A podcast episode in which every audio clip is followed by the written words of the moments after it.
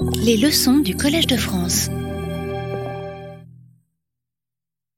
Donc la première chose que je voudrais faire, c'est euh, corriger une équation que j'ai écrite euh, la semaine passée.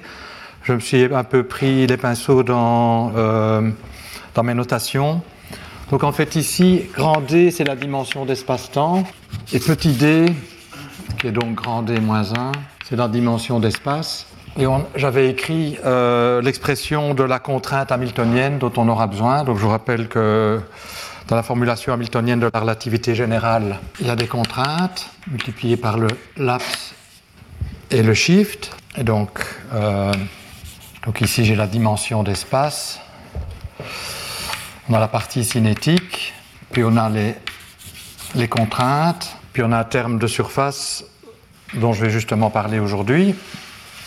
Et dans l'expression de H, euh, donc j'avais écrit euh, H, donc c'est CS pi G, où j'ai la constante de Newton, grand G IJMN pi IJ pi MN, moins 1 sur CS pi grand G fois euh, R racine de G, plus 2 sur 16 pi oui, G de lambda racine de G. Hmm. Et alors on a la contrainte euh, qui engendre les différents difféomorphismes d'espace. Mais alors je vous avais dit grand G IJMN, donc c'est là que j'ai euh, écrit une formule en mélangeant grand D et petit d. Donc c'est 1 sur racine de G, 1 demi G IM G JN, donc c'est l'inverse de ce que j'appelais la supermétrique de, de 8, plus G, I, N, G, J, M. Ah, c'est symétrique en IJ et en MN. C'est aussi symétrique pour l'échange IJ avec MN. Et alors ici, c'est 1 sur... Alors soit on l'écrit avec grand D, c'est grand D moins 1. J'avais écrit avec petit d, donc c'est petit d moins 2, GIJ, GMN. Hein, donc c'était là que j'avais fait une erreur dans, mes, euh, dans l'écriture de l'expression. Donc je ferme. Donc ça veut dire en particulier pour. Oh non, c'est grand D euh, moins 2, alors, pardon. Hmm. Je ne sais plus ce que j'ai écrit. J'ai mis petit d moins 2. Et donc c'est, grand, c'est petit d moins 3 ou grand d moins 2. Donc on va, on va vérifier. Pour d égale 4, Ok. Euh, la formule de, de, de et de Dirac, c'est le cas qu'ils ont considéré. On a 1 demi. Pour d égale 3, on a 3 euh, moins 2, donc euh, on a 1. effectivement, la pathologie étant d égale 2, mais on sait que l'action d'Einstein est pathologique en un certain pour grand d égale à 2. Donc on retrouve ça dans la forme, dans l'expression de la métrique inverse de la métrique de De Witt on ne peut pas verser la, supermétrique de De Witt dans l'espace démétrique. Donc ça, c'était la première chose que je voulais dire. Et ceci étant dit, ben, on va continuer. Et je vais rappeler un tout petit peu, on aura besoin de certaines formules, ce qu'on a fait. On euh, donc on s'est placé à, trois dimensions d'espace-temps. Et j'ai parlé des solutions au trou noir. Donc on, on prend grand D égale à 3 et on prend la constante cosmologique négative. Donc L est, un nombre réel. Et euh, donc les solutions trou noir, je les ai écrites la semaine passée, ont l'expression suivante moins n carré dt carré plus n moins 2 dr carré plus r carré n phi dt plus d phi au carré. Je rappelle qu'à trois dimensions, oui, c'est bon à savoir que le produit de la constante de Newton par une masse est sans dimension. Donc la constante de Newton a les dimensions de l'inverse d'une masse. Alors grand n carré, donc le laps au carré, est donné par l'expression suivante. Donc en fait, ces, solutions-ci constituent une famille à deux paramètres de solution. Les deux paramètres, c'est grand M et grand J. Et donc, quelles que soient les valeurs de grand M et grand J, on a euh, une solution des équations d'Einstein avec constante cosmologique négative. R carré, donc j'avais écrit ça la semaine passée, hein, mais comme on en aura besoin aujourd'hui, je réécris. Alors oui, j'ai déjà fait 8G égale à, 8, 8G égale à 1, je préfère écrire systématiquement les unités. Donc c'est moins 8G M plus R carré sur L carré. Et ici, j'ai un 16 carré, 16J euh, carré. Donc je vais réécrire ça en remettant euh, grand G. Donc c'est 16G carré, J carré sur R carré. Et N phi, donc le shift est purement angulaire, c'est moins J sur 2R carré.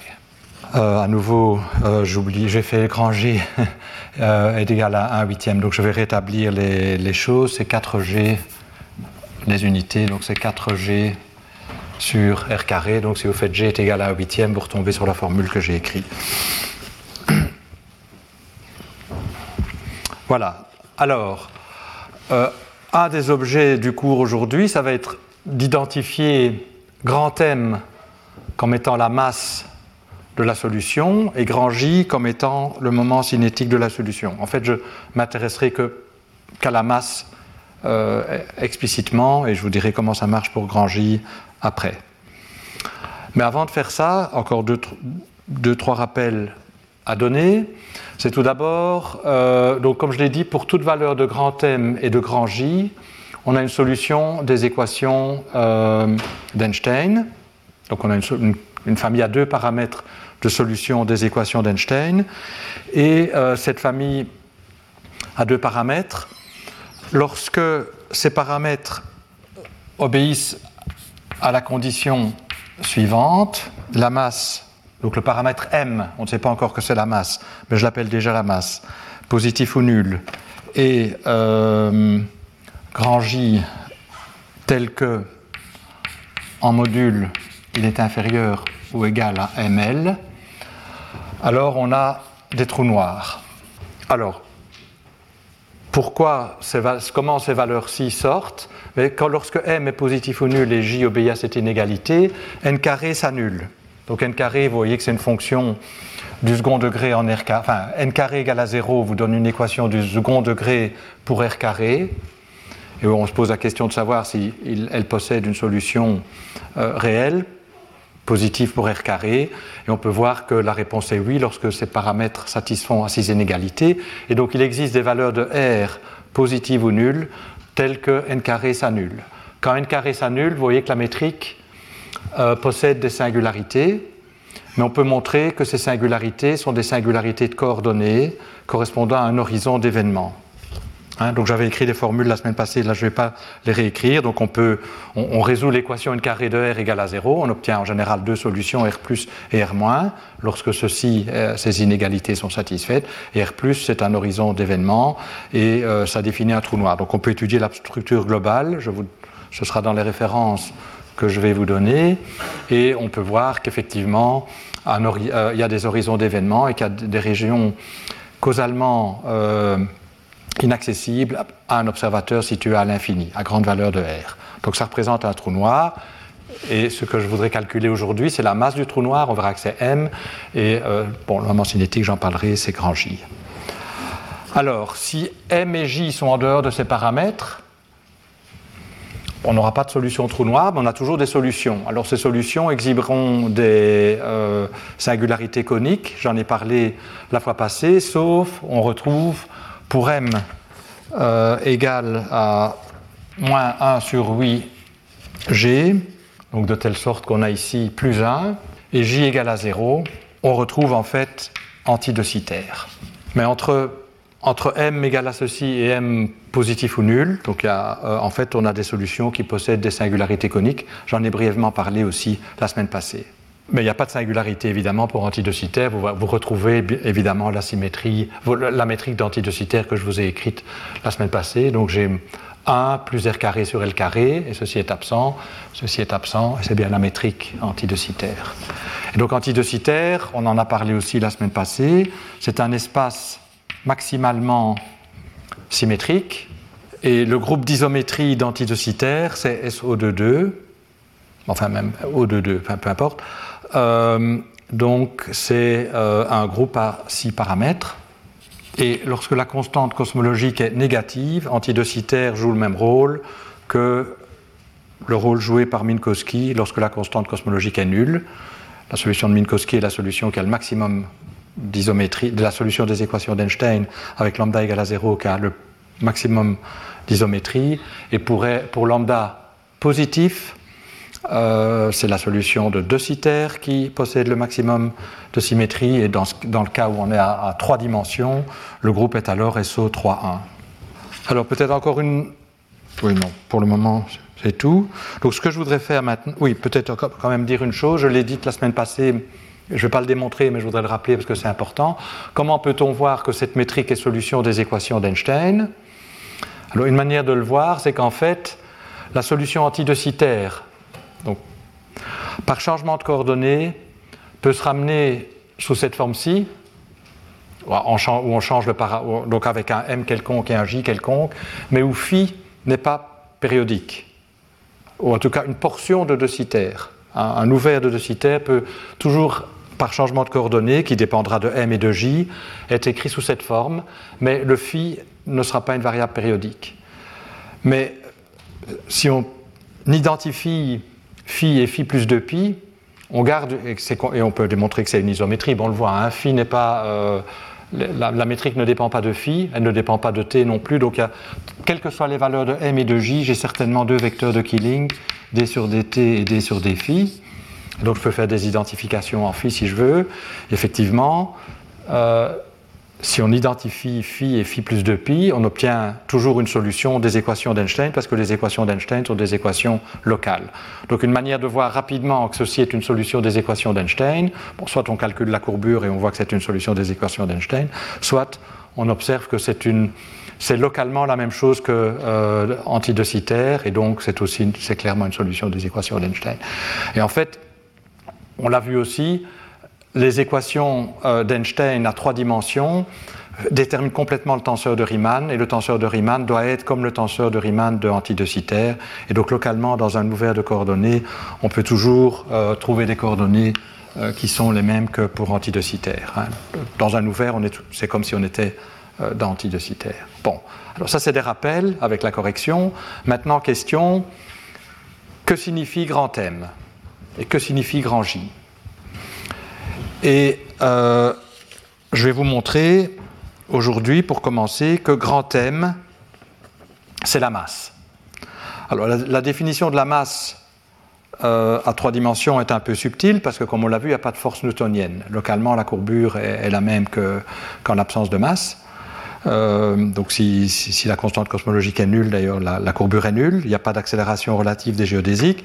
Alors, comme il n'y a pas de force newtonienne, on ne peut pas utiliser l'intuition newtonienne pour déterminer la signification du paramètre m. Donc ici, je vais identifier m avec la masse de la solution en considérant le générateur des translations dans le temps. Donc je vais calculer la valeur du générateur des translations dans le temps, l'énergie, et euh, je vais obtenir grand M.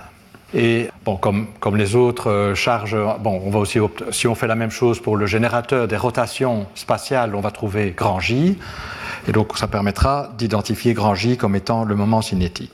Comment ce calcul s'insère dans le cadre du cours? Mais Parce que le générateur des translations, les translations dans le temps, euh, non, non nulles à l'infini, vous voyez que si je fais une translation dans le temps, euh, le vecteur d sur dt euh, a une norme qui est égale à carré qui est égal à n carré et ça explose à l'infini, donc il est loin d'être nul ni même constant à l'infini. Donc les, vecteurs de Killing d'antidocitaire, ils explosent tous à l'infini, c'est comme les rotations. Euh, donc les translations dans le temps vont définir des symétries, des difféomorphismes impropres. Et le générateur correspondant va être une combinaison des contraintes plus un terme qui va être nul quand les, quand les équations d'Einstein sont satisfaites, plus un terme de surface. Et donc, c'est le terme de surface qui va tout déterminer. Donc, c'est particulièrement important de ne pas se tromper dans le terme de surface et d'être soigneux lorsqu'on calcule le terme de surface. Pas dire euh, on travaille à un terme de surface près. Hmm? Tout est dans le terme de surface. Donc, il vaut mieux pas euh, travailler à un terme de surface près. Donc, on va utiliser les techniques que j'ai expliquées dans le cas de Chern-Simons pour faire le calcul ici de la masse. Alors, à trois dimensions, vous allez voir que le calcul n'est pas compliqué, mais il est un peu un peu lourd dans la formulation métrique. Je vais néanmoins le faire d'abord dans la formulation métrique, parce qu'à dimension strictement plus grande que 3, la dérivation basée sur Chern-Simons que je vous donnerai après et qui permet de court-circuiter grandement les calculs n'est pas disponible. Et donc je vais faire ici le calcul comme en dimension 4, comme en dimension 4, où il a été fait d'ailleurs pour la première fois par Arnold, Deser et Missner, et c'est pour ça qu'on appelle dans ce cas-là M la masse ADM. Donc je vais faire le calcul à la ADM de la masse à trois dimensions. C'est un calcul qui en général n'est pas reproduit parce qu'il est quand même un peu. Enfin, il faut bien le mener euh, pour euh, trouver la valeur, mais enfin, dans un cours, c'est le bon endroit pour vous exposer. Vous devez être au moins exposé une, fois un calcul, au calcul de la masse ADM. Donc, je vais faire le calcul dans le cadre de la formulation métrique de la masse de cette solution et on va bien voir que c'est égal à grand M. Hmm? Alors, donc je vais développer les techniques euh, nécessaires. Et donc, comment ça marche? J'ai déjà parlé des transformations de jauge impropres. Et donc, les transformations de jauge impropres, c'est des transformations de jauge, donc engendrées par les contraintes, plus un terme de surface, où le terme de surface n'est pas nul. Et c'est parce que précisément le terme de surface n'est pas nul qu'on parle de transformation de jauge impropre. Les transformations de jauge propres sont caractérisées par des termes sur surface nuls, et ça correspond à des transformations de coordonnées qui, en général, s'annulent à l'infini, de telle manière que les termes de surface correspondant à l'infini sont nuls. Alors, pour parler de tout ça, il faut se donner des conditions aux limites. Et donc, la première chose à faire, c'est euh, oui, ça, j'ai pas plus besoin des singularités coniques. et ces conditions limites vont définir précisément ce que j'entends par l'espace des phases dans le cadre de la gravitation à trois dimensions euh, asymptotiquement antidocitaire.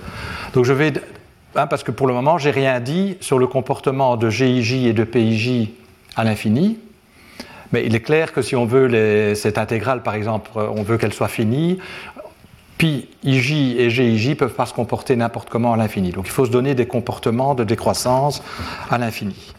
Donc je vais, devoir je vais devoir donner des conditions à l'infini, ce que j'appelle conditions limites, pour définir mon problème.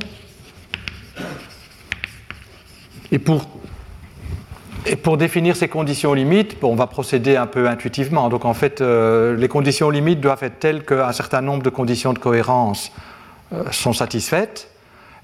Et, on a une certaine liberté dans le choix des conditions limites. Mais ici, je vais choisir mes conditions limites de manière à ce que, asymptotiquement, la métrique et PIJ tendent vers la valeur, les valeurs d'antidocitaire. Alors, vous voyez que pour les trous noirs, pour grande valeur de R, le terme qui domine dans une carré, par exemple, c'est clairement ce terme-ci, qui est le même que antidocitaire. Donc à l'ordre dominant, la métrique du trou noir tend vers la métrique antidocitaire. Alors je n'ai pas calculé la courbure extrinsèque, on va la calculer. Euh, la courbure extrinsèque, ben, calculons-la tout de suite d'ailleurs. Comme ça on a, on a, une idée de ce que vaut PIJ. Donc je vais calculer KIJ d'abord, hein, la courbure extrinsèque que j'avais définie la semaine passée.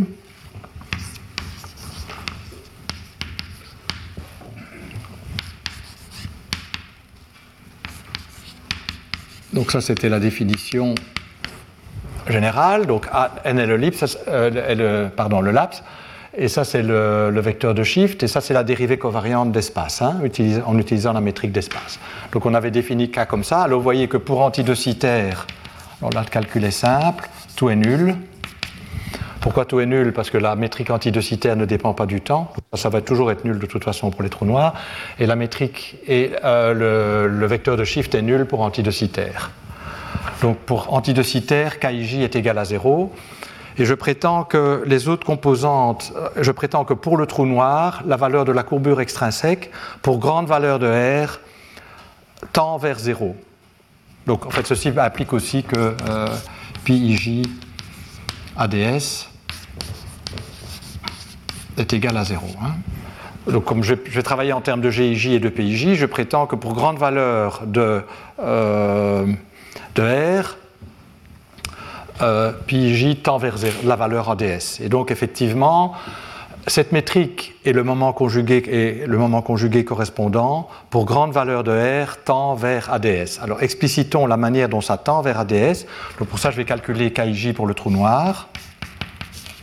Donc, euh, pour M et, J quelconque. Alors, euh, bah, le calcul est quand même toujours relativement simple, puisque la métrique pour le trou noir d sur dt est un vecteur de Killing, ne dépend pas du temps.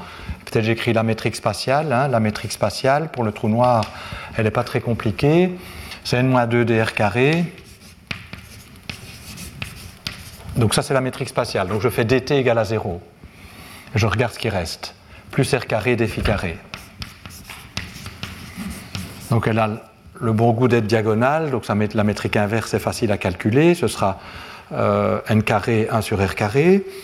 Et si vous faites le calcul, bon je ne vais peut-être pas le faire hein, euh, explicitement ici, vous verrez que les composantes radiales-radiales de la courbure extrinsèque sont nulles. Hein, donc, donc, ici, qu'est-ce qu'on va obtenir? On obtient plus 1 sur 2n, nij plus nji. Bon, en fait, euh, ce qu'il faut savoir aussi, peut-être, c'est que nr est égal à 0, puisque la seule composante, euh, c'est n phi, donc et la métrique est diagonale d'espace. Donc quand j'abaisse l'indice avec g phi phi, euh, la seule chose, je veux obtenir, bon, je vais pas, et, grr étant, enfin, pardon, gr phi étant nul, nr est égal à 0, et n phi, n phi c'est quoi? Ben, Vous abaissez l'indice n phi à l'aide de la métrique qui est inverse, euh, pardon, la métrique directe, G phi donc c'est G phi N phi au-dessus, G phi c'est R carré, et donc vous avez, euh, voilà, vous obtenez moins 4, moins 4 GJ, et donc euh, le laps est constant, dépend ni de phi ni de R. Donc c'est assez, facile de calculer sa dérivée covariante. Les gammas sont non nuls parce qu'il y, a des, dépendances en R ici. Donc vous aurez juste le terme en les gammas. Et donc je vous laisse faire le calcul. Vous obtiendrez KRR égale à 0, K phi égale à 0. Et la seule composante non nulle, c'est KR phi, qui est euh, en fait O de 1 sur R carré. Euh, oui, pour ça je vous laisse faire le calcul.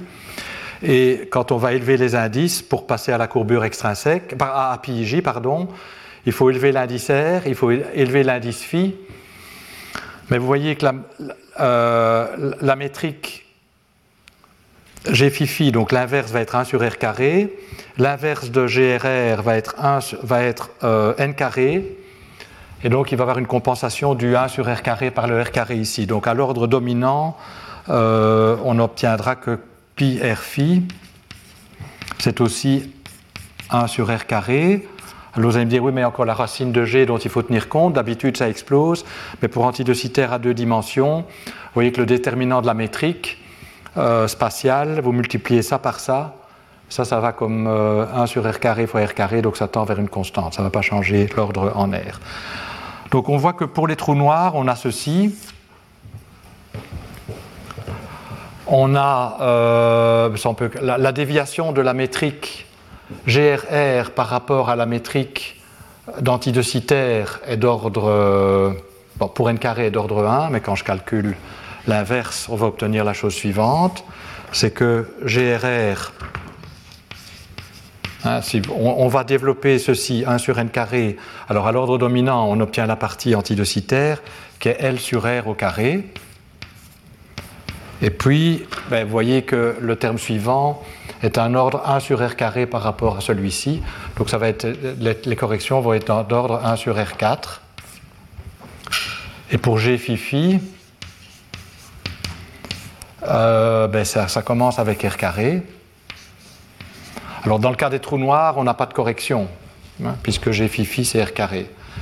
Enfin, si on s'attend à ce que les choses dépendent de de R carré, on peut, autoriser éventuellement euh, un ordre 1, etc. Et mais pour les autres composantes, on n'a pas d'information euh, des trous noirs. Juste si on regarde les trous noirs euh, dans le repère de coordonnées au repos, enfin si je puis dire, où il y a juste M et J, la, la masse et le moment cinétique. Et donc les autres conditions limites sur les autres, c'est-à-dire les conditions limites sur les autres composantes de la métrique, qui sont GR phi, et sur les autres composantes de pi, qui sont pi et pi R, pardon, phi phi,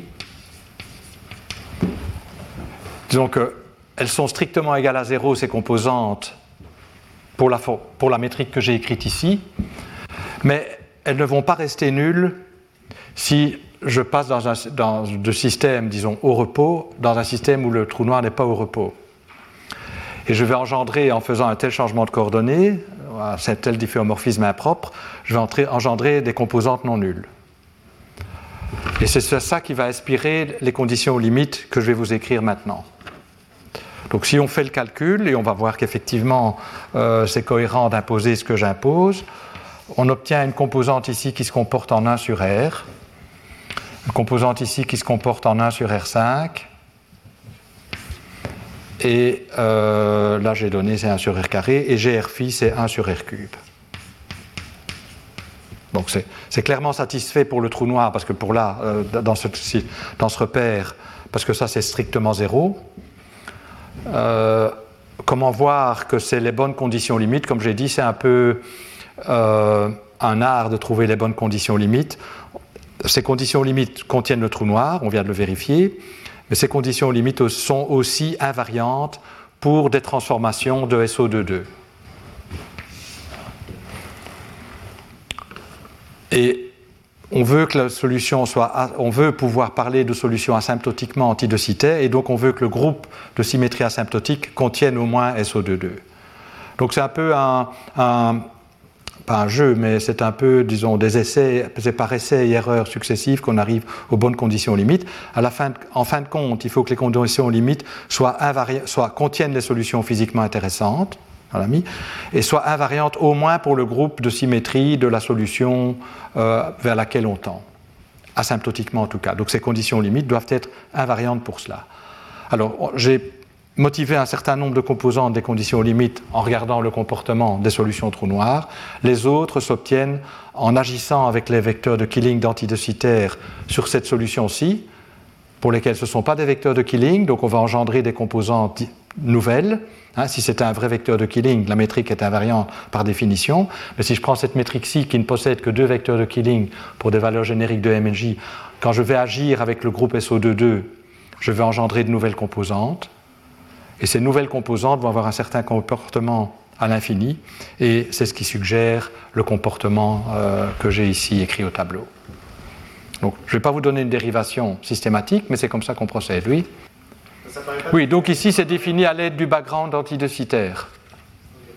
Donc euh, je, prends des coordonnées où antidocitaire prend la forme 1 euh, plus R carré sur L carré. Que la forme statique antidocitaire me définit la coordonnée euh, R. Et donc, donc, effectivement, asymptotiquement, on tend vers quelque chose, et ce quelque chose est antidocitaire, et j'utilise cette structure supplémentaire pour euh, définir euh, ces variables. Bon, alors, le calcul, vous allez le voir, mais c'est aussi partie de. Ça fait partie de l'exercice. Donc, on a fait deux choses jusqu'à présent. Une chose que je n'ai pas vraiment euh, vérifiée en entier, mais une chose qu'on a vérifiée explicitement. On a écrit des conditions aux limites où la métrique et la courbure extrinsèque et son moment conjugué, qui est essentiellement la courbure extrinsèque, dévie des valeurs d'antidocitaire par des termes que j'ai écrits ici, tels que, en tout cas, cette solution-là obéit à ces conditions limites. Donc ça contient bien toutes les solutions trous noirs. Donc toutes les, toutes les solutions trous noirs sont contenues là-dedans. Alors je vous ai dit aussi, mais je ne vais pas le vérifier explicitement, que ces conditions limites sont aussi invariantes plus que simplement le groupe D sur DT, sur mais pour tout le groupe antidocitaire SO22. Donc SO22, je l'appelle parfois le groupe antidocitaire. Alors ça, je ne l'ai pas vérifié explicitement, mais vous pouvez le vérifier explicitement. On va vérifier en fait D sur DT, même déjà D sur DT n'est pas entièrement trivial. On va vérifier que ces conditions aux limites sont bien invariantes dans, dans, dans une seconde. Donc, ayant maintenant l'invariance des conditions limites, on va se poser la question quelle est la valeur du générateur hamiltonien correspondant? Donc, on va voir que, euh, et pour, pour, tous les éléments de SO22, en fait, on va voir, mais j'anticipe déjà, on va voir que le groupe de symétrie asymptotique est beaucoup plus grand. C'est en fait le groupe conforme à deux dimensions qui contient SO22, ça j'anticipe. Mais on peut déjà se poser la question pour SO22. Donc, Et en particulier pour d sur dt, qui est un des éléments de SO22. Donc, quelle est la valeur correspondante du générateur hamiltonien? Ça définit une transformation canonique, donc je peux calculer le générateur. On va voir que ce générateur, c'est bien une combinaison des contraintes plus un terme de surface. Quelle est la valeur de ce terme de surface? On va voir que pour d sur dt, la valeur du terme de surface, c'est m. Donc ça, c'est le calcul que je vais faire. Alors, comme je l'ai dit, je vais le faire dans le formalisme métrique que j'ai discuté jusqu'ici, pour vous montrer que c'est un peu, c'est techniquement, disons, euh, exigeant. Et on va voir après qu'avec Chan Simons, ça se résout, ça se, calcule en deux lignes. Alors, je vais écrire la transformation de l'espace des phases correspondant à. Donc, on sait que le générateur prend la forme générique suivante. Il y a un terme de volume. Donc, je vais écrire G. Donc, si je fais un difféomorphisme propre ou impropre, d'ailleurs. Donc il va être caractérisé par une composante normale du difféomorphisme. Donc j'ai mon hypersurface. Donc je fais un déplacement. soit je prends le point de vue actif ou passif, peu importe. Donc je, passe d'une hypersurface à une autre et je vais paramétriser ça par. Euh, donc j'ai la normale ici. Et le déplacement, c'est un vecteur comme ça, et ça va être xi perpendiculaire fois la normale, plus xi d sur dxi, où les d sur bon, dans ce cas-ci c'est d sur d d sur sont des vecteurs euh, dans l'espace tangent. Hein. Et on sait que la manière dont on passe de cette hypersurface à cette hypersurface-là, c'est une transformation canonique dont le générateur, dont on connaît en tout cas la partie volume ou euh, intérieure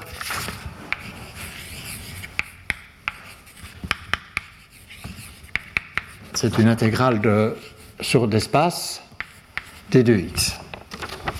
Et puis il faut ajouter un terme de surface. Donc c'est ça que je veux calculer. Hein, puisque quand les contraintes sont satisfaites, comme je l'ai dit, ça c'est nul. Alors, la transformation la transformation, on la connaît, c'est la transformation engendrée par un difféomorphisme. Donc on connaît en fait comment, euh, sous, ces sous ces transformations infinitésimales, delta GIJ se transforme et delta PIJ se transforme. Hein. Géométriquement, on a une déformation de l'hypersurface. En utilisant les équations d'Einstein, on sait comment ça se transforme et j'écris le, résultat. Ça revient au même que de prendre le crochet de poisson de la métrique avec cette expression, et le crochet de poisson euh, du moment conjugué avec cette expression, en supposant que le crochet de poisson est bien défini. Donc là, je vais revenir là-dessus, c'est le terme de surface. Mais comme l'expression est locale, on sait que le crochet de poisson sera toujours bien défini si x est perpendiculaire et que si i tend vers 0 à l'infini. Donc c'est une manière de dériver l'expression. On suppose que la déformation tend suffisamment vite à l'infini et on va obtenir la variation des champs à l'intérieur, mais comme cette variation ne dépend que de, euh, dérivées en nombre fini des variables, c'est local, que le comportement à l'infini soit le même ou pas le même, on aura toujours la même variation des champs. Donc, en faisant ce calcul que je vous donne, dont je vous donne seulement la réponse, on obtient les choses suivantes. Alors je peux peut-être vite commenter.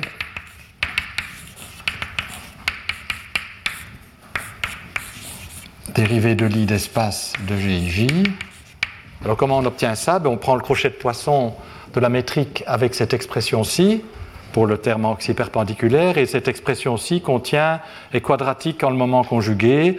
Donc la métrique ne va voir que ça quand je prends le crochet de poisson et ça donne ce que j'ai écrit. Hein? Alors l'autre ici, il y a des dérivés, donc en fait on peut voir que c'est la dérivée de l'i qui va apparaître quand on prend le crochet de poisson avec HI. Et pour, la, pour delta pi j, on obtient. Alors, on n'aura pas besoin de ces expressions, mais je les écris quand même.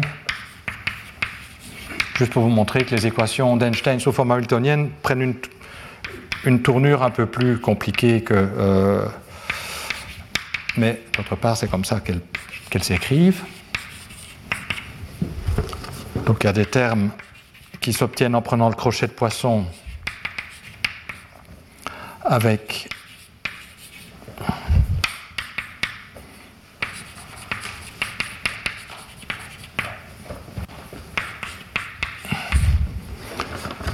Vous voyez que c'est assez lourd, hein. il y a beaucoup de termes, il y a des termes qui... La métrique, elle apparaît à beaucoup d'endroits, donc quand je prends le crochet de poisson du moment conjugué à la métrique avec H, ben, la métrique est ici, donc il y a un crochet de poisson à prendre avec ça. La métrique est là, mais elle est aussi dans R et elle est ici. Donc il y a beaucoup il y a beaucoup de contributions. toutes ces contributions, voilà ce qu'elles sont. Euh,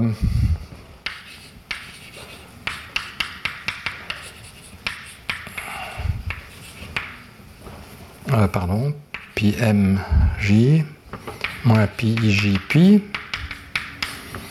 Et puis encore un terme qui est dérivée covariante seconde de xep perpendiculaire moins gij laplacien de xi perpendiculaire. Donc voilà la manière dont gij et pij changent. Quand on passe d'une hypersurface à l'hypersurface suivante, et la déformation étant paramétrisée par xi perpendiculaire et xi Et comme on le sait, ça s'obtient en prenant le crochet de poisson avec euh, les générateurs correspondants, que je suppose ici bien définis. Et maintenant, on va se poser la question de savoir est-ce qu'on est sûr que c'est bien défini? En d'autres termes, est-ce qu'on est sûr qu'on peut réellement mettre un terme de surface ici, tel que le générateur et, et des dérivés fonctionnels bien définis? Mais pour écrire ces lois de transformation, je n'ai pas besoin de savoir ça, parce que ces lois de transformation, vous voyez, elles sont locales. La variation de GIJ ici ne dépend que de pi et des dérivées premières de G ici. Idem pour pi, sa variation ici ne dépend que de la, métrique, ces deux dérivées, ces dérivées premières et secondes ici, euh, et puis de pi euh, au même point. Et, ici, bon, la valeur de xi et des dérivées de xi à ce point-là. En d'autres termes, si l'expression ici est indépendante du comportement à l'infini de xi perpendiculaire et xi. C'est pour ça que je peux, je peux les écrire sans m'être posé la question de ce que sont les termes de surface. Bon, alors maintenant, bon, je suis en train de, gagner du temps avant de faire des choses sérieuses, en un sens. euh, oui, même encore une chose à vérifier. Donc justement, je, voudrais vérifier avec, vous que ces euh, le comportement asymptotique est bien préservé si par exemple je, je prends xi perpendiculaire, puisque c'est ça qui va m'intéresser. Je, veux calculer le générateur des translations dans le temps. Donc je vais prendre xi perpendiculaire égale, ben, je dois m'arranger pour que ce soit égal à d sur dt. Euh, et donc d sur dt va avoir euh, ben, d sur dt, c'est le laps. Et xi c'est le shift. Donc donné par ces expressions qui sont là. Alors, donc je, prends, je prends, euh, je prends translation dans le temps, donc ça c'est bien. Donc je prends juste n et ni, effectivement. Donc je prétends que pour euh, ce choix. Et donc ça veut dire que, dans, que xi perpendiculaire dans ce cas-ci est donné par euh, une expression qui est d'ordre r xi c'est d'ordre 1 euh, sur r carré. Donc je veux démontrer que si je prends xi perpendiculaire ici d'ordre r et xi i, on ne va pas tellement s'occuper de, xi d'ordre 1 sur r carré, faisons juste le calcul pour regardons juste xi perpendiculaire. Cette loi de transformation préserve les conditions asymptotiques. Donc je vous ai, je vous ai dit, les conditions asymptotiques sont invariantes pour tout SO22. En particulier, elles sont en principe invariantes sur d sur dt, qui est un des vecteurs de Killing de SO22. Donc vérifions-le explicitement. Alors, euh, comment on voit ça? Ben, Par exemple, calculons delta GRR, vous voyez que ces deux xi perpendiculaires, ben, faisons juste le calcul des ordres de grandeur. Hein. Euh, donc, je vais avoir quelque chose qui est d'ordre R, donc c'est de l'ordre. Hein. Là, je vais avoir R, et ici, racine de G, on a vu qu'à l'ordre dominant, c'était ordre 1. Donc, c'est le terme xi perpendiculaire racine de G, sur racine de G, c'est O de R. Puis, je vais avoir pi R, R. Alors pi r est d'ordre 1 sur R, mais si j'abaisse les indices, je ramasse 1 sur R5, 1 sur R4, pardon, donc R, 1 sur R, pardon. Donc je baisse le premier indice GRR, c'est 1 sur R euh, carré, donc ça va me donner 1, sur R 5. Et l'autre terme est aussi GRR, est d'ordre euh, 1, GRR est d'ordre 1 sur R carré, et pi qui est la trace va être d'ordre 1 euh, sur R cube, donc c'est aussi 1 sur R5. Vous voyez que ceci est d'ordre 1 sur R4, qui est, qui est OK. Hein, la variation de GRR doit être d'ordre 1 sur R4, ça c'est fixe. Donc quand je varie, j'obtiens juste ça. Donc vous voyez qu'effectivement, cette loi que je vous ai écrite préserve en tout cas le comportement asymptotique de GRR. Alors GR phi, on va faire peut-être G phi d'abord. Alors G phi je dois faire la même chose, donc j'ai toujours le xi perpendiculaire qui est d'ordre R. J'ai pi phi alors c'est 1 sur R5, mais je dois baisser les indices. G phi c'est R carré. Donc je vais avoir R carré, R carré, il me restera d'ordre 1 sur R. Donc ça c'est d'ordre 1. Et effectivement, euh, G phi est d'ordre 1. Donc vous voyez que effectivement, il faut autoriser un ordre 1 ici dans G phi Hein, euh, ça, c'est de nouveau fixe, c'est toujours le même. Quand je varie G delta G phi c'est d'ordre 1. Donc vous voyez que cette loi de transformation préserve ce comportement, préserve ce comportement. Et vous pouvez voir que delta, alors là c'est un tout petit peu plus compliqué, mais donc je vous le laisse faire comme exercice, va être d'ordre 1 euh, sur R cube. Si euh, pi c'est ça qui détermine par, euh, pi phi r, on va l'écrire ici, est d'ordre euh, que j'ai écrit là, c'est-à-dire 1 sur. il est où? Pi phi r est dans 1 sur r carré.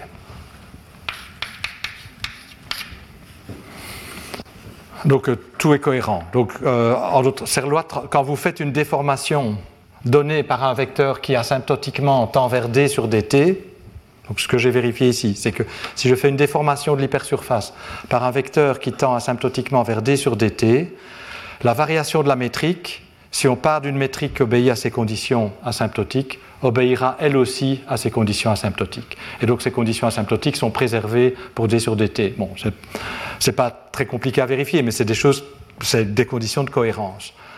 Vérifier que ceci est aussi préservé, c'est un peu plus compliqué, mais on peut montrer qu'effectivement, la variation du moment conjugué pour un tel xi perpendiculaire va obéir aux mêmes conditions asymptotiques. Donc les conditions asymptotiques sont préservées. Alors maintenant, ceci étant dit, on va se lancer dans le calcul du terme de surface et je vous rappelle que le terme de surface est déterminé de la manière suivante. Donc ce qu'on veut, c'est que ce que j'ai calculé, que delta GIJ puisse toujours être calculé en prenant le crochet de GIJ avec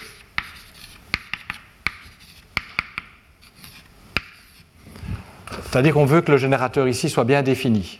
Hein, Rappelez-vous cette, formule que j'ai écrite à plusieurs reprises, que la dérivée, que la contraction interne de la forme symplectique par le vecteur qui définit la transformation qu'on a ici. Hein, ça, c'est le vecteur. Dans l'espace des phases, c'est le, vecteur le vecteur qui définit la déformation. On veut que la contraction interne de la forme symplectique par ce vecteur euh, soit moins la dérivée extérieure du générateur. Et donc c'est comme ça qu'on détermine le générateur. Et ce générateur, bon, on sait qu'on connaît sa, partie de volume, de volume enfin intérieur, et il faut que le terme de surface soit ajusté de telle sorte à, ce que cette expression soit toujours bien définie. C'est-à-dire que lorsque vous calculez, donc ça c'est la variation du générateur sur la, variable canoniquement conjuguée au point correspondant, il faut donc qu'on puisse écrire la variation du générateur comme donc c'est une autre manière de dire la même chose, doit être l'intégrale d de x sur, de delta GIJ de x fois euh, ce qu'on définit comme étant la dérivée fonctionnelle de g sur GIJ de x, plus la dérivée fonctionnelle de g par rapport à PIJ de x delta PIJ. Et donc, ce que l'on demande, c'est quand, quand, vous, si vous examinez cette expression, c'est à la fois h et hi contiennent des dérivés d'espace. Pour ramener la variation de g à cette expression-ci, sans terme de, de surface, parce que sinon on n'aurait pas cette égalité, il faut faire des intégrations par partie. Et ces intégrations par partie doivent être telles qu'elles euh, puissent être annulées par la variation du terme de surface ici. Donc si je calcule delta G, je veux obtenir ceci, je dois obtenir ceci, sans aucune variation dérivée de G, ni de pi. Et pour pouvoir écrire delta G sous cette forme-là, comme il y a des G dérivés, par exemple dans la courbure, dans l'expression du hamiltonien, si je regarde la, la, contrainte hamiltonienne, je vais devoir intégrer par partie pour ramener la variation de G à ceci. Je vais obtenir des termes de surface. Alors ces termes de surface, en général, ils ne seront pas nuls si xi perpendiculaire, puisque g dépend de xi perpendiculaire xi, ne tendent pas suffisamment lentement à l'infini. Si xi perpendiculaire xi tendent vers 0 à l'infini aussi vite qu'on veut, on peut toujours faire toutes les intégrations par partie, il n'y a pas de problème, puisque les termes de surface seront nuls. S'ils ne tendent pas vers 0, il faut faire attention, c'est ça le point. Alors, mais je vais aussi avoir, quand je calcule delta g, donc je vais avoir delta de ceci, plus delta de ça. Et donc ce qu'il faut, c'est que quand je fais des intégrations par partie ici, j'obtiens un terme de surface qui est exactement tué par la variation du terme de surface que j'ai ajouté ici. Et on va voir que pour arriver à cela, il faut mettre un terme non nul, non trivial ici, qui va être la valeur on-shell, lorsque les contraintes sont satisfaites, de grand G. Et donc, je répète, et ça c'est réellement la formule que je vous ai écrite plusieurs fois euh, dans le cours. Donc, ce qui était la dérivée la, contraction interne de la forme symplectique par, euh, donc on va mettre grand par le vecteur qui définit la transformation. Donc ça c'est un vecteur dans l'espace des phases, c'est le vecteur dans l'espace des phases défini par ceci. C'est une transformation infinitésimale, un vecteur, c'est la même chose. Ma forme symplectique, c'est dp dq, puisque l'action avait la, on a vu qu'elle a la forme canonique. Donc quand je calcule ça, je vais pouvoir l'écrire comme une variation ou la dérivée verticale, c'est la même chose, du générateur G. Exactement, et pas des termes de surface près. Et donc il faut ajuster les termes de surface dans G de telle manière qu'on ait cette formule-là. Et donc ça revient à dire, c'est la même chose, reformulé autrement, il faut que les termes d'intégration par partie qui viennent de là, et quand j'effectue les intégrations par partie, pour me ramener à une forme où je n'ai plus que des delta GIJ et des delta PIJ non dérivés, il faut que les termes d'intégration par partie qui proviennent de cette transformation soient exactement annulés par le terme de la variation du terme de surface ici.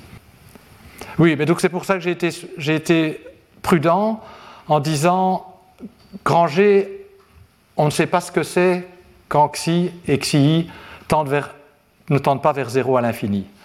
Par contre, si xi et xi tendent vers 0 à l'infini, je sais que je ne dois pas euh, me soucier des termes de surface et que je peux calculer les choses. Et donc quand ça tend vers, vers, vers, vers 0 à l'infini, je peux faire le calcul. Et puis j'observe que c'est une expression purement locale. Donc, même si xi perpendiculaire et xi ne tendait pas vers 0 à l'infini, mais de manière à ce qu'on puisse évidemment euh, parler de crochet de poisson, je sais que l'expression sera toujours la même. Donc je peux utiliser cette expression même euh, hors du contexte où je l'ai calculée parce qu'elle est locale. Et donc, si je fais une déformation de l'hypersurface qui est nulle ici et puis qui vient euh, de manière euh, douce se, à, se raccorder à cette description et puis qui retend vers zéro à l'infini, la variation de la métrique ici sera la même et est donnée par cette formule. Donc ça c'était le raisonnement.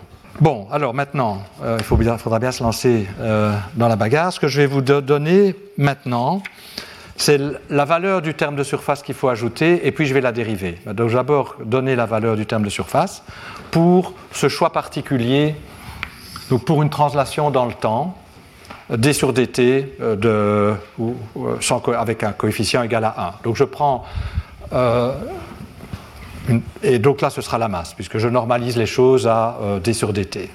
Ou, d sur dt est normalisé de telle sorte que pour antidocitaire, j'obtiens r carré sur l carré plus 1 euh, comme terme dominant. Donc je vais calculer la valeur de la charge correspondante. Et donc je vais appeler le terme de surface Q de xi.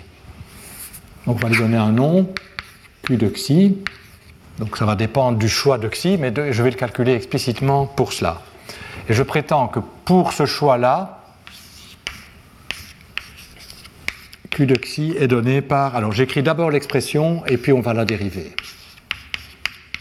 1 sur 16 pi g, intégrale.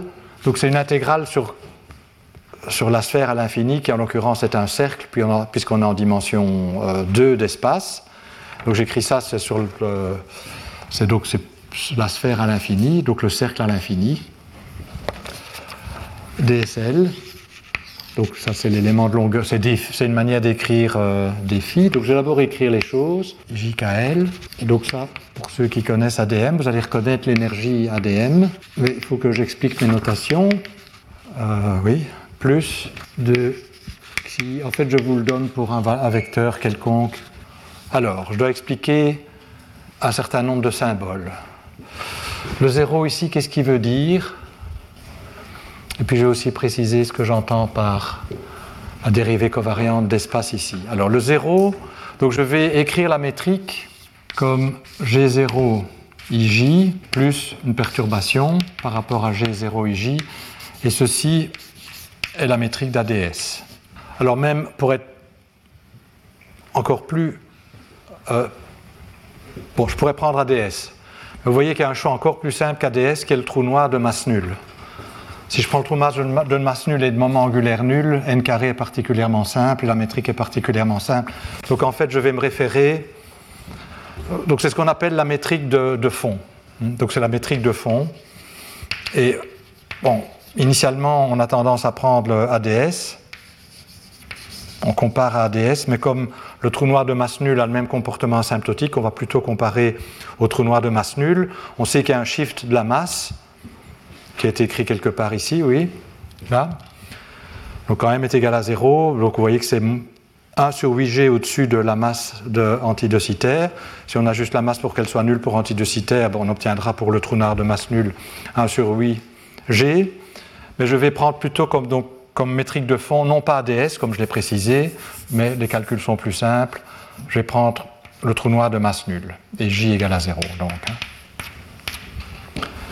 Et donc je vais comparer la métrique, et c'est asymptotique hein, puisque c'est une intégrale à l'infini, je compare la métrique à la métrique de, euh, du trou noir de masse nulle. Et donc ça veut dire que les seules choses qui vont jouer, c'est les termes que je n'ai pas écrits ici. Hein, puisque le premier terme, c'est justement le terme trou noir de masse nulle. Alors, toute quantité qui possède un, un zéro se réfère à la métrique de fond. Donc ceci, c'est la supermétrique de De Witt calculée avec la métrique de fond. Donc il y a racine de G, il faut prendre la racine de G, donc ce sera racine de G0, euh, G0 IJ, euh, G0 IK, donc, donc, tout ça est calculé avec la métrique de fond. Et la dérivée covariante ici, donc ça je précise, c'est aussi calculé avec la métrique de fond. C'est-à-dire j'utilise les gammas de Christoffel de la métrique de fond. D'accord? Et, les dérivées covariantes avec la métrique complète, je les note euh, point virgule. Mais il est clair que si c'est les dérivées covariantes avec la métrique complète que je calcule ici, j'obtiens zéro puisque la dérivée covariante de la métrique par rapport avec sa propre connexion est nulle. Hein. Donc en fait, cette équation n'a de sens que parce que j'utilise la métrique de fond, sinon c'était, zéro. Hmm. Voilà, alors je prétends que le terme de, le terme de surface qu'il faut ajouter ici est donné par cette expression, et comme je vous l'ai dit, je voudrais quand même faire le calcul explicitement, et donc je vais faire le calcul pour, euh, pour pour ce choix particulier de xi perpendiculaire et xi qui correspond à une translation dans le temps. Alors, et je vais me focaliser aussi parce que dans ce cas-là, xi tend suffisamment vite vers 0 à l'infini pour que ce terme-ci tende vers 0. On peut le voir, xi donc c'est xi phi va comme 1 sur r carré, euh, le pi euh, va comme 1 sur r carré, donc les intégrales, euh, ou le pi va comme oui, 1 sur r carré. Donc les, intégrales vont, cette intégrale-là ne va pas contribuer si je prends ce vecteur particulier-ci. Si je prends par contre le moment cinétique, dans ce cas-là, je dois prendre pour xi perpendiculaire 0 et pour xi i, xi phi au-dessus 1 au lieu de 1 sur r carré, alors là l'intégrale va contribuer et on va obtenir j. Mais pour un vecteur de, ce vecteur de Killing qui, euh, euh, dont la composante xi tend vers 1 sur r carré, euh, quand j'ai écrit xi, c'était en coordonnées polaires. Hein, ça, ne joue pas. D'accord? Donc, on va, on va, calculer ça. Donc, ce que je veux faire, c'est explicitement le calcul de, du terme ici qu'il faut ajouter à Q, à, au générateur. Alors, je vous ai dit, la règle, donc c'est de regarder les termes d'intégration par partie qui viennent quand euh, je varie l'expression ici. Donc ce que je dois calculer, c'est la variation de ce terme-là. Et vous voyez que dans H, il y a une partie purement algébrique où il n'y aura pas à faire d'intégration par partie quand je vais calculer la variation, mais il y a une, partie qui contient les dérivés. Alors la partie purement algébrique a déjà la bonne forme, et donc ce n'est pas elle qui, a besoin d'être euh, annulée par, un terme, par une variation d'un terme aux surfaces. Donc, je vais pas, donc la partie algébrique, je ne vais pas l'écrire explicitement, puisqu'elle a déjà la bonne forme. Donc je vais écrire que la variation euh, donc la variation de h, écrivons ça fois xi perpendiculaire, c'est des termes qui ont la bonne structure, que j'écris pas explicitement, qui, s'obtiennent en variant tout ce qui est algébrique, moins, et c'est ça le calcul qui est plus compliqué, la variation, alors il y a un, y a un 1 sur 16 pi g, variation de l'intégrale d de x de R racine de G. D'accord Donc tout ça, c'est des termes qui sont algébriques et qui, qui, sont, ont déjà la forme une intégrale contenant delta GIJ non dérivée. Là, je vais avoir en général, quand je calcule la variation de ceci, des termes contenant GIJ dérivé hmm, à travers la courbure. Alors justement, dans la courbure, dans cette expression-ci, il y a deux termes. Et je vais peut-être euh, euh, laisser tomber le 16 pg parce que je, le remettrai après. Donc on va calculer la variation de moins d 2x r racine de g. Donc c'est ça qui nous intéresse, enfin, au facteur 1 6 sur 16 pg que je peux mettre par après. Alors dans ce terme-ci, donc c'est la variation de, écrivons explicitement, moins de, de dx delta R, donc je vais mettre le moins devant. J'ai delta R et même delta RIJ, GIJ racine de G.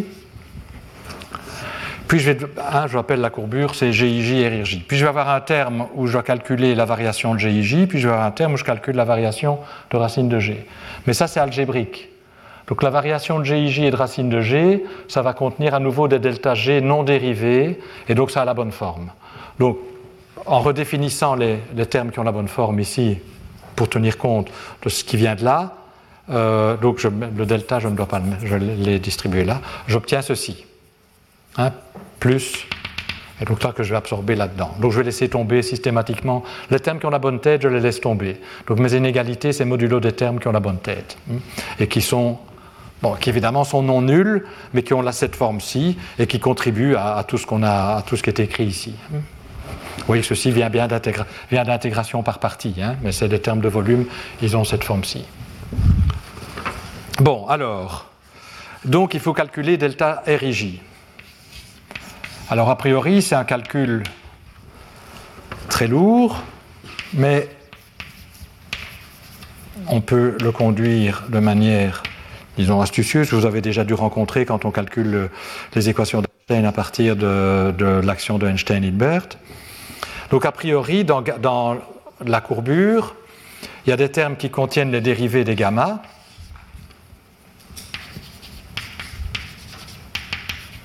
Par définition, de la courbure, moins delta euh, dj gamma m im.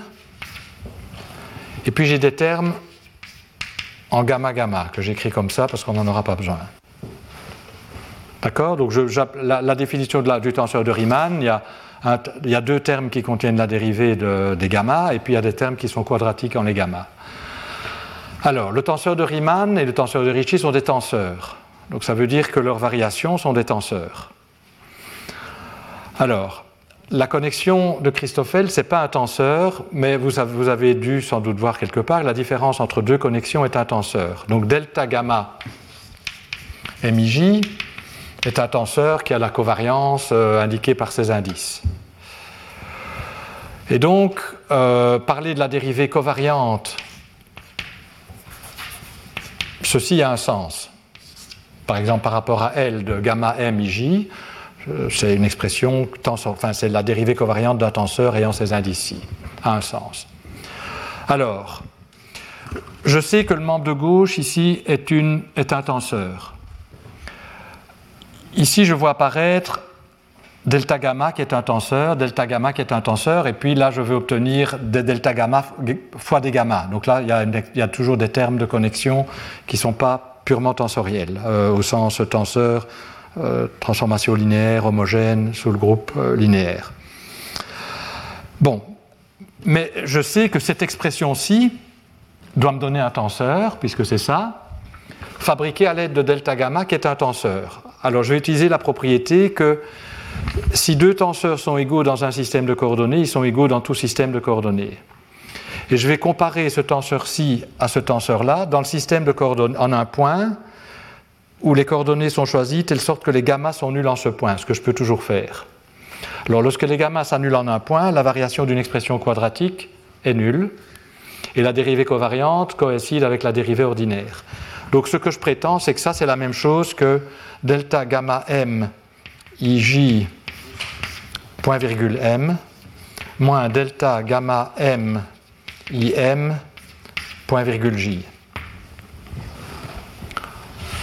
raisonnement, je le répète, ces deux quantités sont des tenseurs. Ça, c'est un tenseur, c'est le tenseur de Riemann. Ça, c'est un tenseur parce que je vous ai rappelé que, la, différence entre deux connexions est un tenseur.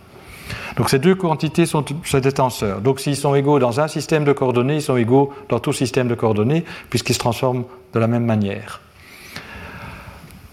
Comparons ces deux tenseurs dans le système de coordonnées où les gammas sont nuls, et je prétends qu'ils coïncident.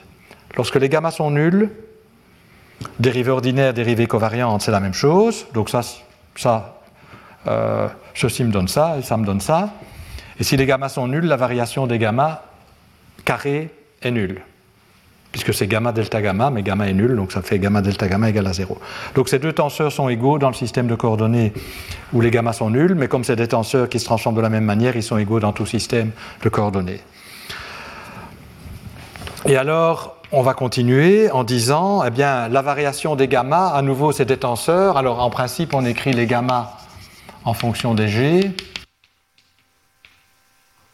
Alors, c'est m, euh, je vais prendre le même indice ici, s fois G euh, euh, SIJ plus G SJI moins GIJS.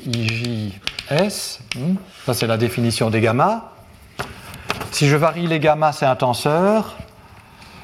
Et euh, la variation de la métrique, évidemment, est un tenseur aussi, puisque la métrique est un tenseur. Donc, à nouveau, je prétends que je peux écrire delta gamma m ij comme 1 demi GMS delta G SI point virgule J plus delta S G SJ point virgule I moins delta G IJ point virgule S. Parce que ça, ce sont deux tenseurs qui se transforment de la même manière. Donc s'ils sont égaux dans un système de coordonnées, ils sont égaux dans tout système de coordonnées. Je me place dans un système en un point où j'évalue, où je compare ces deux tenseurs, où je prends les coordonnées telles que les gammas sont nuls. Si les gammas sont nuls, c'est la même chose que de dire les dérivées premières de la métrique sont nulles. Vous voyez que si les dérivées premières de la métrique et les gammas sont nuls, les deux expressions coïncident. Ceci se ramène aux dérivées premières. Les dérivées covariantes se ramènent à des dérivées ordinaires, pardon, puisque les gammas sont nuls. Et ici, si les, euh, euh, vous voyez aussi que euh, Si les gammas sont nuls, les dérivés ordinaires sont nuls, ce qui veut dire que la variation de ça sera multipliée par zéro, il ne restera que la variation de ces termes-ci. Et donc on a bien établi l'égalité là. Donc on, peut réécrire la variation de RIJ comme... Alors il faut que je fasse de la place. Euh, bon, on n'a plus... Euh, non, ça on aura besoin de ça. ceci on en a peut-être plus besoin. Donc je peux réécrire delta RIJ en mettant tout ensemble comme 1 demi GMS delta G point virgule J plus DG SJ point virgule I moins delta G IJ point virgule S point virgule M qui est euh, cette dérivée. Euh, voilà. Hmm. Donc j'ai écrit ce premier terme. Et le deuxième terme, moins 1 demi G ms delta G SI point virgule M. Donc je fais la même chose pour l'autre gamma. Delta G SM point virgule I moins delta G IM point virgule J. Alors, ce qui m'intéresse, ce n'est pas delta RIJ tout seul, mais contracté par GIJ, hein, puisque c'est delta R qui m'intéresse. Donc, en mettant tout ensemble, qu'est-ce que je peux dire? Alors, ce que je peux dire, vous voyez que j'ai chaque fois des dérivées covariantes secondes. Alors en principe, il faut faire attention à l'ordre, puisque les dérivées covariantes secondes ne commutent pas. Mais euh, la, différence entre le, donc le commutateur des dérivées secondes va faire apparaître la courbure fois delta g. Delta g, c'est algébrique en delta g, il ne faut plus intégrer par partie. Donc ces termes-là vont avoir la bonne tête. Donc je vais, faire, je vais laisser tomber des termes ici qui proviennent du fait que la dérivée covariante les dérivées covariantes secondes ne communent pas, mais les termes que je laisse tomber sont proportionnels en delta GIJ et donc ils contribuent aux équations, bien entendu, donc ça va, ça va contribuer à, ce qui est, à, cette quantité qui est ici, mais pour les termes aux surfaces, ils ne vont pas contribuer. Et je regarde que les termes de surface. Hein. Donc, en fait, vous voyez que j'ai une expression quadratique en les dérivées, on va écrire ça comme ça, tous les indices sont saturés, hein. GPQ. Donc, je vais écrire plus lisiblement. Et alors, vous voyez qu'il y a deux types de termes.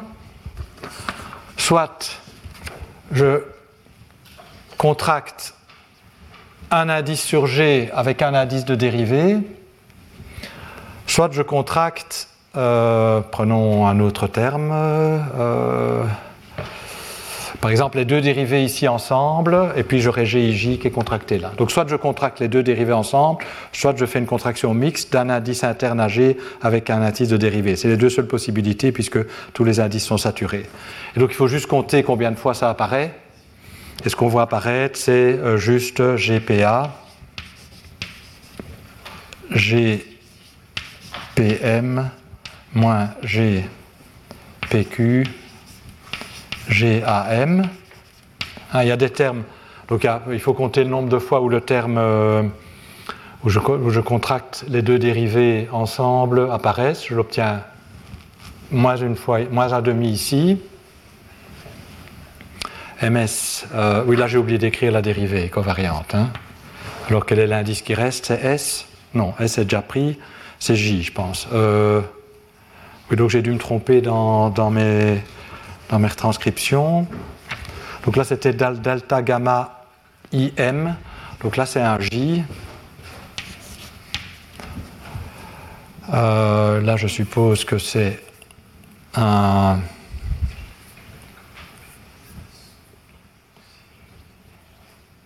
Il faut, m'aider. Hein. Au tableau, on voit moins bien. Donc, quels sont les indices du dessous? IM. Donc, il y a un M quelque part. Euh, là, il est là. C'est S alors, non? Il ne doit plus rester grand-chose. Donc, vous voyez que le MS, il apparaît là aussi. Euh, donc quand je et donc GIJ, les deux dérivés sont contractés. Donc si vous regardez les choses, vous arrivez finalement à cette expression. Et alors ce qui est intéressant, c'est que ceci peut s'écrire comme la supermétrique de De Witt.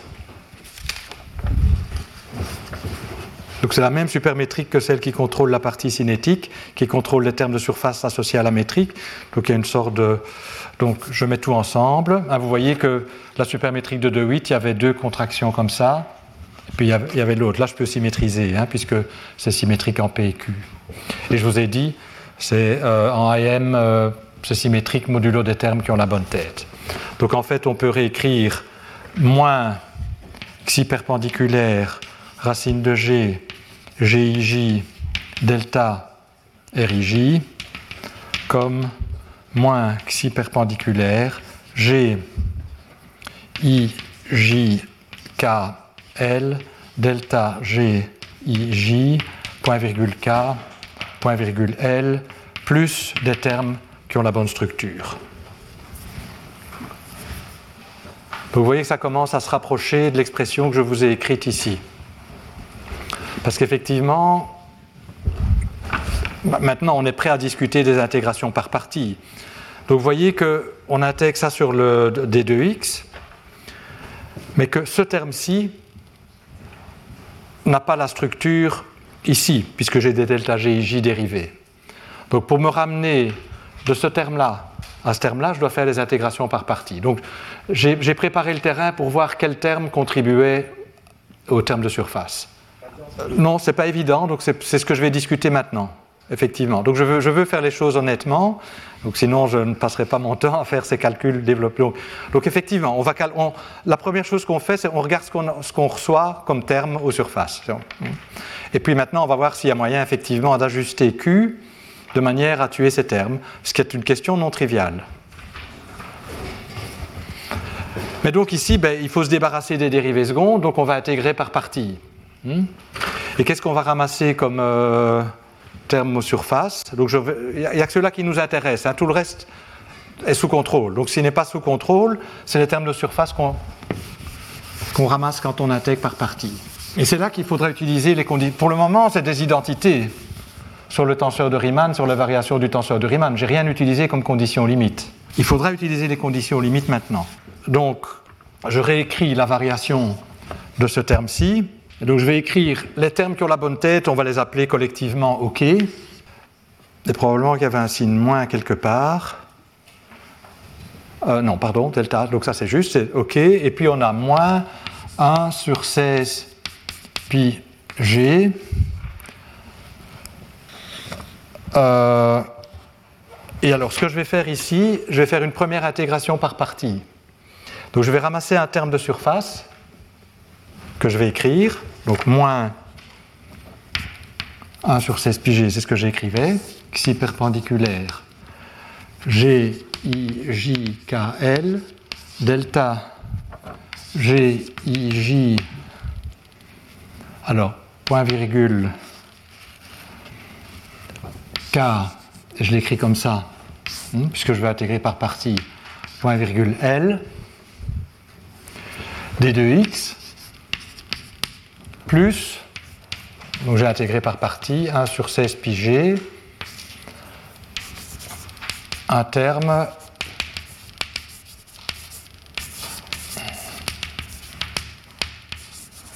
où je dois prendre la dérivée covariante de l'expression qui est là. Il y aura deux termes. a priori, je prends la dérivée covariante de xi perpendiculaire, et c'est un, un, scalaire d'espace, donc c'est la même chose que la dérivée ordinaire. Et puis un autre terme où je prends la dérivée covariante de grand G Mais grand G est fabriqué à l'aide de la métrique, dont la dérivée covariante est nulle. Donc grand GIJKL a des dérivées covariantes nulles et donc ça ne contribue pas au calcul. Donc j'ai ceci, plus des termes. Euh, donc là j'ai oui, donc voilà, j'ai intégré par partie. Hmm? donc là pour le moment j'ai. Bon. Et alors, ce que... alors ça c'est un terme de surface. Donc les termes de surface, je n'y touche plus. Par contre, ici, c'est un. Hein, donc ceci, je peux le convertir en un terme de surface, hein, puisque c'est la divergence d'un vecteur, d'une densité vectorielle. Il y a un racine de G là. Donc ça, c'est une dérivée ordinaire, et par euh, Gauss, je peux le transformer en, en une intégrale de surface. Par contre, ceci n'a pas encore la bonne tête. C'est une intégrale de volume, qui est à deux dimensions, euh, d'un objet qui contient, encore, qui, contient les dérivés de G, donc qui, n'a pas encore cette forme-ci. Donc je dois faire une intégrale supplémentaire. Donc je vais convertir ceci en une intégrale de surface, en intégrant cette fois-ci par, rapport, par partie par rapport à K. Donc je vais convertir ceci, alors faisons-le tout de suite. Donc je vais avoir moins le terme ou la dérivée covariante tape ici qui multipliera delta GIJ. Et donc, puisque c'est delta GIJ non dérivé, ça aura la bonne structure. Donc, modulo une redéfinition de OK, j'ai ceci. Hmm? D'accord? C'est clair? Bon, quand on suit le raisonnement, c'est clair, mais peut-être après, quand on regarde le tableau trois minutes après, on a oublié. Donc, je répète.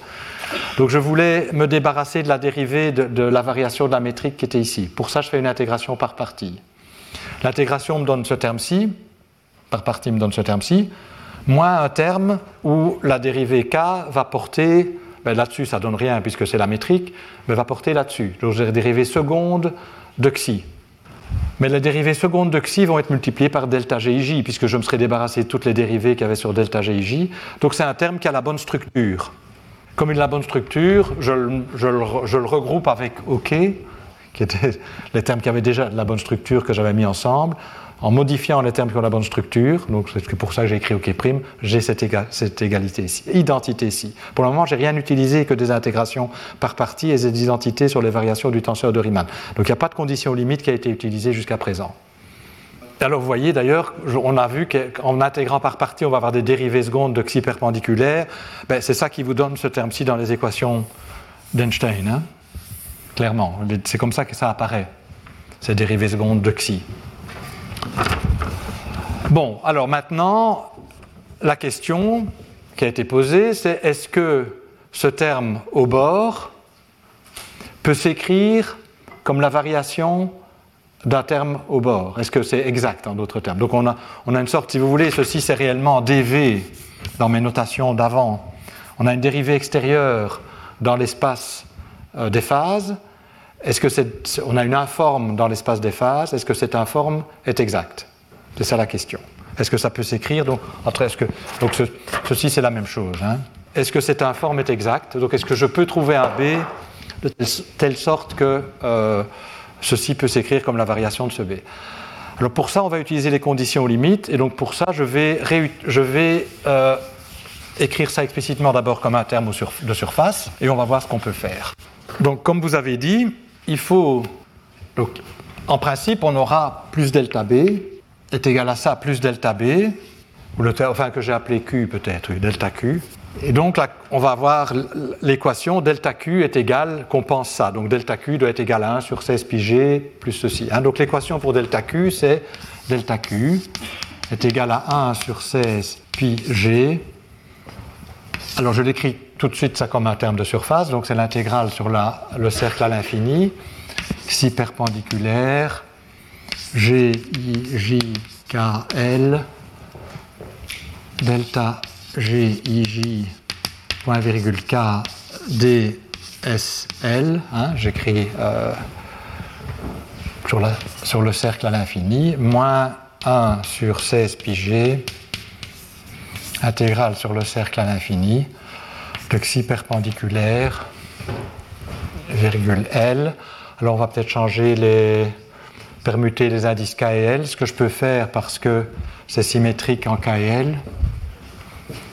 G, I, J, K, L, delta G, I, J, D, DSL. Donc l'élément de longueur sur ces défis en fait. hein, parce que le racine de g est inclus ici. Donc ceci c'est défi. D'accord. Donc la question c'est est-ce que ça, est-ce que, en d'autres termes, est-ce que ceci peut s'écrire comme le delta de quelque chose Ce qui n'est pas évident parce que ça, ça dépend de la métrique. Et donc le delta, il n'est pas clair, je peux le passer à travers tout. Hmm? C'est ça votre question. Hein, et pareil ici. Est-ce que le delta, je peux le faire passer Est-ce que ceci peut s'écrire comme la variation d'un terme de surface? Ça doit être le cas si on veut que, le, que ce générateur soit bien défini. Si on ne peut pas le faire, ça veut dire qu'on n'a pas le droit de considérer ou que ces transformations ne sont pas canoniques, non pas générateurs. Oui? Ça peut être plus compliqué, oui, ça peut être. Euh, ça pourrait être A delta, ça, doit être intégrable, pour être tout à fait précis. Euh, à nouveau, de manière systématique, je ne suis pas sûr qu'il y ait une manière, euh, disons, euh, totalement déductive. Donc, ici, ce que je vais faire, c'est vous dire, avec ces conditions aux limites là, je peux remplacer cette expression par une autre qui est égale et qui est manifestement intégrable. Alors, on pourrait se dire peut-être qu'il existe d'autres conditions, enfin, et même je pense qu'on va entendre cet après-midi, euh, ça plus tard, un, exposé où avec d'autres conditions aux limites, ça marche aussi. Donc, euh, c'est de nouveau pas. Il y, a, de la liberté là. Hein. Mais donc, ici, ce que je veux montrer, c'est que c'est intégrable avec les conditions limites qui sont données là. Et avec les conditions limites qui sont données là, en fait, on peut vérifier les deux choses suivantes. Donc en fait, ceci, c'est pour, pour R très grand, puisqu'on intègre sur le cercle à l'infini. Donc la seule chose qui nous intéresse, c'est les termes qui, restent finis et qui ne tendent pas vers zéro. Donc je vais faire des remplacements ici de quantités par leur valeur asymptotique en vous disant que si je fais ça, euh, ça reste égal, c'est-à-dire que les corrections sont d'ordre 1 sur R ou 1 sur R carré tendent vers 0. Donc il y a plusieurs termes, il y a deux choses qui m'embêtent, enfin il y a essentiellement, oui, il y a deux choses qui m'embêtent, c'est ça, si je puis dire, et c'est ça. Alors, ça c'est parce que c'est bâti avec la métrique complète, et donc c'est quelque chose qui a une variation non nulle. Et là, c'est la dérivée covariante avec la métrique complète. Bon. Alors, la question qu'on se pose, c'est supposons que je remplace delta GIJ point virgule K par delta GIJ bar K, donc calculé avec la métrique de background. Et si je remplace GIJ MN par G0 IJMN, c'est-à-dire la, la même supermétrique, mais pour la métrique de background. Est-ce que j'ai le droit? Donc ce qu'il faut faire, c'est se dire, ben, il y a une différence entre ça et ça, mais qui va tendre vers zéro. Parce que ceci va tendre vers, enfin les deux quantités tendent vers la même chose à l'infini. Et donc ce qu'il faut voir, c'est que les termes qui en plus, donc c'est égal si vous voulez, ne contribuent pas à l'intégrale de surface. Donc là, euh, malheureusement, il me reste deux minutes. Je vous demande de me croire. Donc vérifie, mais c'est facile. Enfin, je veux dire, c'est facile. C'est lourd, mais c'est conceptuellement absolument direct. On a les conditions, on a tout ça. On compare. Hmm? Et donc je, vous je prétends que les corrections qui euh, entre ces, donc les, termes par lesquels cette, euh, les termes correcteurs ici entre les deux dans l'égalité sont des termes qui ne contribuent pas à l'intégrale de surface, c'est-à-dire qui ne contribuent pas quand R tend vers l'infini. Du coup, je peux remplacer G par G0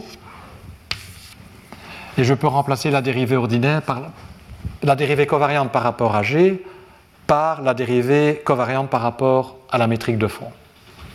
Ben alors maintenant, c'est linéaire en delta GIJ et il n'y euh, a pas de GIJ ailleurs. C'est G0 qui apparaît partout. Et donc là, le delta, maintenant, c'est clair qu'on peut le sortir et vous voyez apparaître ce que j'ai écrit là. Donc cette expression là-bas, c'est delta de ceci. Hmm?